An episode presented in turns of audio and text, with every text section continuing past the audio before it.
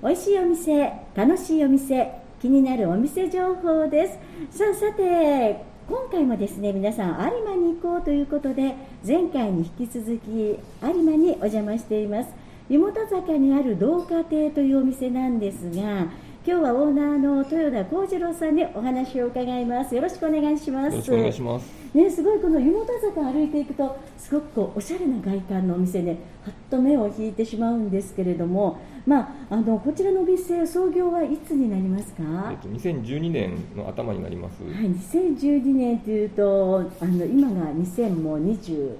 1ですか、ね、1年もう来年2になりますので、はい、ああそうなんですよね。えっ、ー、とねここ同家庭ということなんですが私あのまずなんで今日ここのお店にお邪魔させていただいているかっていうと皆さんポルトガル料理が食べれるお店なんですよねここが。そうですねポルトガル。これちょっとむ珍しいですよね。だいぶ珍しいです、ね、はい、で私だってもうポルトガル料理が食べさせてくれるお店っていうのが今まで知らなかったので絶対食べてみたいなと思ったんですけれどもあの豊田さんはまあポルトガルということなんですがなぜポルトガル料理なんでしょう？お料理は好きですか？そうですね。もともと僕料理好きだったのもあるんですけど、はい、まあえーと、もともと東京の方にいたんですが、うん、えーと、フードコーディネーターさんについて回ったりとかいろいろそういう経験はしていたので、はい、えーまあ、そうですね、うん、はい、興味があったということで、はい、でもえなぜじゃあポルトガルなんでしょうね？そうですね。えっ、ー、と、うんもともと僕ガラスの、えー、制作も今しているんですけども、はい、えー、そのガラスの勉強で大学院に行く機会がありまして、その大学院がポルトガルにありましたので、えー、えーと2年半ほど住んでおりましてあそうあの、はい、まあ、大学は、えーと、やっぱりこういうこう美術系の大学に行かれていらっしゃったんですよね、はい、えじゃあそこでその大学院がポルトガルにあったんですか？そうですね。はい。それもいいですね。すごいですね。ありがとうございます。はい。じゃあそちらの方に2年間行かれたということで、はい、まあそこでえっ、ー、とまあガラスの勉強もされ。はいポルトガルのお料理もそこで食べてたということなんですが、はい、食べて、えーと、実際にあの、えー、長期休暇の、えーと、夏休みとかの間に、えーとレストラン入らせていただいて、はいはい、ちょっと勉強させていただいてってい。うのもしてます。はい、じゃあもう現地でこう教えていただいて、ね。はい、た。ということなんですよね。はい、あのポルトガルという国なんですが、はい、どういうこうイメージの国ですか？基本的にはもう、えーと、ラテンの国ではあるんですけども、もっとイタリア、スペインに比べたら田舎なんですが、ええ、とてもあのいつも風が吹いていて、青空があって海があって暖かいっていう、そういうすごいこううんと環境のいい、気持ちのいい国だなと僕は思うわ素敵ですよね、はい、あのねちょっと私もポルトガルの国の写真とか見たらまたこう建物もねすごくこうなんだろうおしゃれで、ね、色もこう鮮やかな建物があったりとかという形で、はい、ね、そんな素敵なところで2年間住んでいらっしゃったんですね。そうですはい。はい。ちょっと日本に帰ってくるときにえギャップとかありませんでした？そうですね。それはありましたね。ありました、ね、はい。あのまあ、それでですねポルトガルの方のまあお料理なんですけれどもあのどうなんでしょうねどういうものっていうかポルトガル料理っていうんでしょうねそうですね、うん、多分、えーと、イタリア料理とかスペイン料理はイメージしやすいと思うんですけども、はい、えーと、ポルトガル料理も、まあ、基本的にはそれに近いと思っていただいてよくて、うん、えーと、オリーブオイルですとか、はい、えーと、ニンニクとかその辺をよく使うんですが、うん、やっぱりちょっと田舎料理というとあれですけども、うん、えー、ともっとよりシンプルにというか、えー、と本当に塩と,、えー、と一番だと、有名なのはイワシの、えー、と炭焼きというかあれなんですけど、はい、本当にイワシにお塩して、ええ。ー、炭火で焼いて、はい、それをパンにのせて、オリーブオイルかけて食べるっていうのが年に1回あるんですけど。あ年にそういうお祭りがあるんですけど。はい、もうそういうもう本当にシンプルに、えー、塩コショウオリーブオイル、うんうんうん、ニンニクそれで味付けて食べるみたいな形なので、あいいですね、はい、もうそのね素朴っていうかこう本当にこう素材の味をもう大切にしているような、ね、素材が本当に豊かなのでもう本当に、えー、あそうなんですね、あのじゃあそのポルトガル料理なんですが、はい、私も実は以前ちょっとこちらのでランチを食べさせていただいたんですが、まあ、いろんな食材が載ってますよね。はい、はい、あの食材っていうのはポルトガルでいうと、まあ、さっき言われたイワシとかも有名なんですか？有名ですね。お魚も有名ですし、はい、えー例えば、うん、まあ、イベリコ豚はスペイン側を言うんですけど、ね、まあ、スペインじゃない側のポルトガルにももっとイベリコ豚よりちょっと高級な豚のブランドがあったりですとか、そうですね。普通にチーズももちろん有名ですけど、はい、まあ、あとワインもものすごく、えーと、豊富なのでワインが作れるところは大体オリーブオイルも、はい、あったりとかであとはもう本当海も近いのでちゃんとした、あの塩田で作ってるお塩ですとか、そういうものもありますね。わあなんかすごいこうちょっとこうイメージが膨らんでくるんですけれども、はい、えそしたらねそのポルトガルのお料理を、まあ、こちらの同家庭さんで出していただいてるんですが、はい、大体こうメニューっていうと、はい、どのようなお料理がポルトガルのお料理っていうのが多分皆さん、はい、えどういうものなんだろうって思う方も多いと思うんですけども、例えば内容的に言うとそうですね、うん、一番もう本当にそのままポルトガルで出しているのとほとんど変わらない状態で出しているものもありますし、えーえー、それでいうとあのタラですね。お魚のタラで作ってい。るコロッケですとか、はいはいえっと、チキンパイですかね、うんうん、美味しかったです、はい、うん、あとは、えっと、普通に、まあ、ちょっとしたサラダなんですけど、えっと、本当に味付けが、えー、オリーブオイルとワインビネガーと塩コショウで食べるような現地のえーと、人がやってるような感じで食べていただいたりですとか、はい、あとはそうですね手に入らないものがたくさんあるので、えー、その辺はもう今、えーと、神戸市北区もすごい、えーと、農家さんが頑張っていらっしゃる土地なので、はい、まあ、その辺の農家さんと提携させていただいて、はい、あのいろんな地元のお野菜を使った料理を、えー、ポルトガル風の、えー、と調理方法で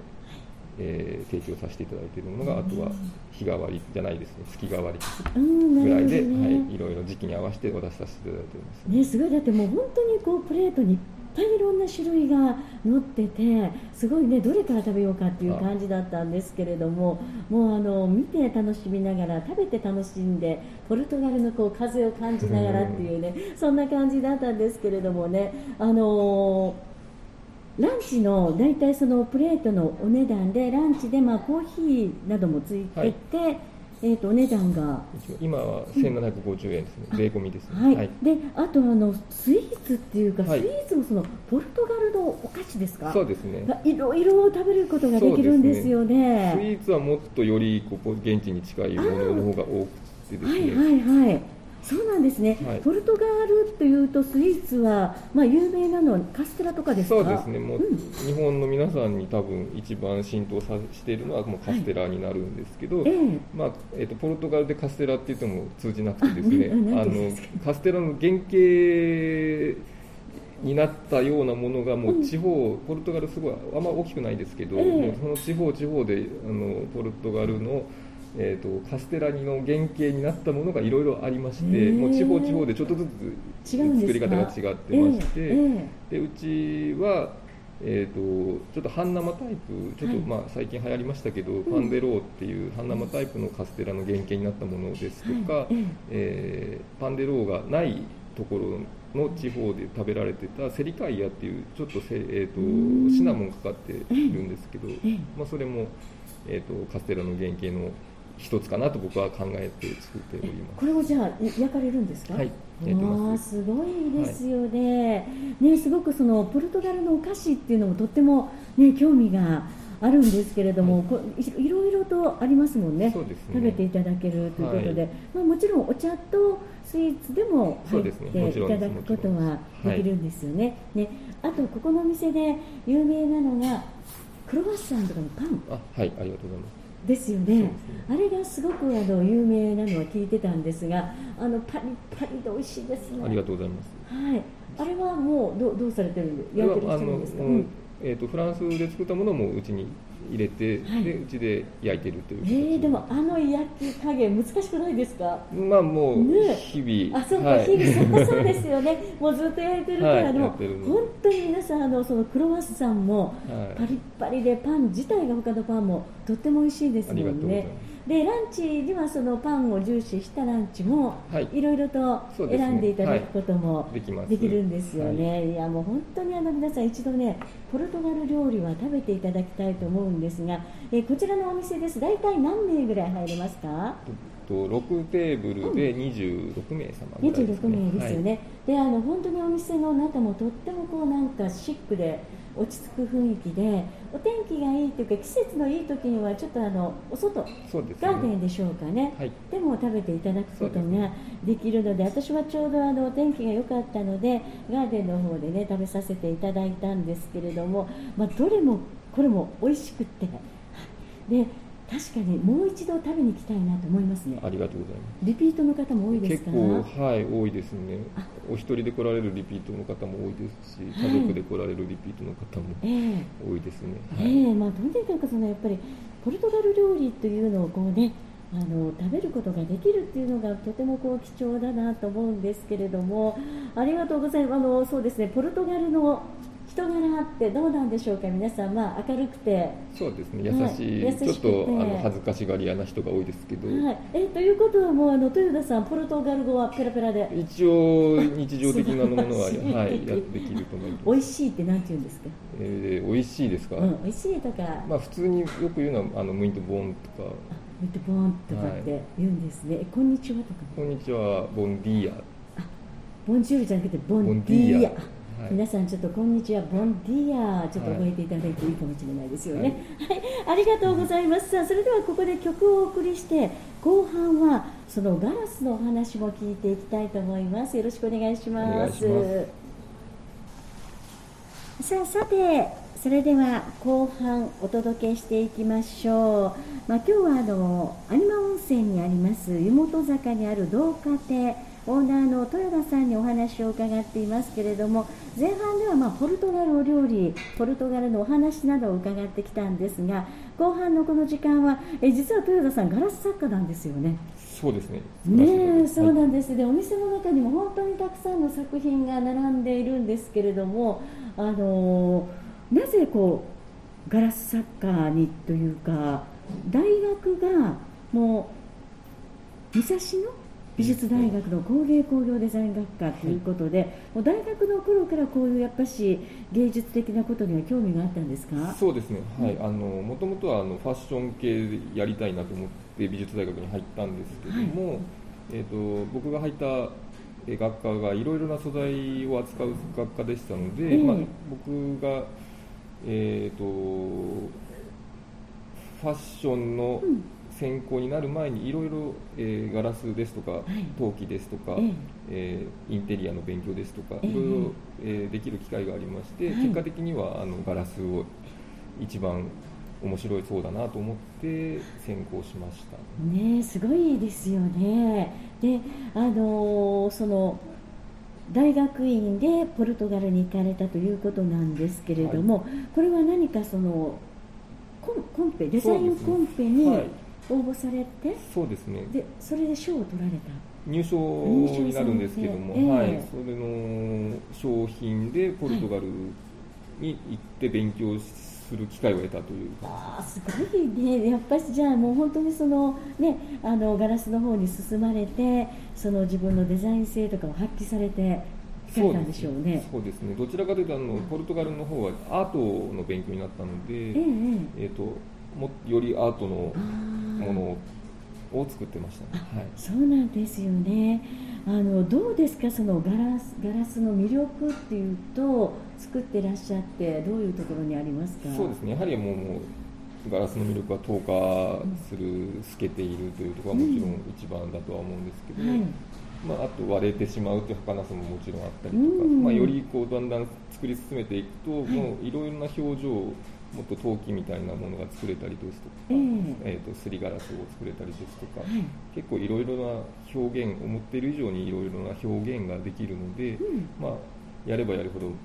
もっとのめり込んでいくという感じですか、ですよね、はい。あのじゃあ今はこちらの同家庭さんで、まあ、ポルトガルお料理を皆さんに提供しながら、えー、とガラスはまた工房かどこかで作ってらっしゃそうんるでか？ですすね、はい、自宅兼工房であそう。作ってたりとか、ねえそのあのねきこうこちらのお店も忙しいと思うんですが、はい、作る時間とかありますか？そうですね、頑張って作ってます。あね、はい、であの私もこの間食べに来た時にすごい皆さんそのガラスのね私もこの透明感とかが好きで色も鮮やかだ。あれ私この間買って帰ったのがカラトリ、お箸カラトリーですか、カトラリー、ね、カトラリー、失礼いたしました。カトラリーをね、いろんな色があって、ちょっと5色ぐらいやっていたんですけど、やっぱりガラスってこう食卓に置くと、なんか、うん、あの落ち着くっていうか、やっぱりそれを見るだけで楽しくなってきますよね。ね。華やかになりますよね、はい、さあそれでですね実はこちらの店内の中のガラス例えばこちらのランプシェード。シェードも手作り、そうですね手作り、いろんな形があったりしますけどこれ全部じゃあ手作りでされていらっしゃるし、はい、あとあのテーブルの上に置いてるこういう一輪挿し。も手作りにされてるっていうので、ぜひ一度見ていただいてこれとか陶器そうですね。だいぶ陶器っぽいというとですけどちょっと不透明だったりするんですけど、はい、よく見て透かしてみられたらガラス。ガラスです。それとあとのランチのお皿お皿プレートも手作り。はい。お菓子乗せてるものとかも全部手作りです、い、やじゃあ結構そこはこだわりそうですね、はい、でございますよね、はい、あの本当にこうねガラスもこう作品も見ていただきながら食べていただけるっていうところもやっぱり私たちもとても楽しませていただくことができるんですがあのこちらのガラス欲しいなと思われた方お店に来るのはなかなか難しいなと思われた方は何か購入の方法がありますか？そうですね。一応オンラインのショップは、えーと、最近作ったのでまだちょっと、うん、あの更新しながらなんですけど、えー、一応ネットでも買うことはできます。そうなんですね、はいあのぜひ皆さんネットの方でね見ていただけるともうこのガラスの作品に豊田さんのこうやっぱりお人柄とかっていうのが出てきますよね。どうでしょう あのなんかとってもこう惹かれるようなねあのこう落ち着くようなこう優しい感じですよね、どちらかというと。ありがとうございます。はい、かなと思うので、ぜひ皆さんも一度あの見ていただきたいなと思うんですが、え実はですね、ここの同家庭のお店なんですが、2階が？えっと、今は素泊まりの宿泊施設です、宿になってね、はい、お宿になっているということで2階で泊まっていただくこともできるんですけれども、まあ、今はちょっとコロナの関係でお客さん少なくなってるかなと思うんですがコロナがまあ、あのこういうふうに広がってくる前っていうのはいかがでした？お客様は。そうですね。海外の方も多かったですね、はい、外国の方とかこういうこう佇まいの、ね、お宿できっと泊まりたいのかなという感じはしますけれども、はい、じゃあこちらの方もネットの方から検索していただいたら、はい、はい、あの泊まる方希望がいらっしゃったら一度ホームページですね、ね、見ていただいたらわ、かるのかなと思います。はいということなんですけれども、そうですねいかがですか、まあ、今後ですねこうお店、何かこう展開とか作品の展開とかは考えていらっしゃいますか？そうですね、もっとできるだけガラスをこれからも作っていきたいなと思うので、はい、えーと、徐々に徐々に、えーと、有馬の中でも、うん、えーと、僕のガラス作品を置いていただいている、えー、と旅館もちょっとだけ出てきたりですとか、はい、あと神戸のえーと、一律博物館のミュージアムショップさんも、はい、えーと、取り扱っていただいたりですとかもし始めたので、えー、まあ、もうちょっと,、えーと、ガラスできるだけ頑張って作品作りして、ちょっと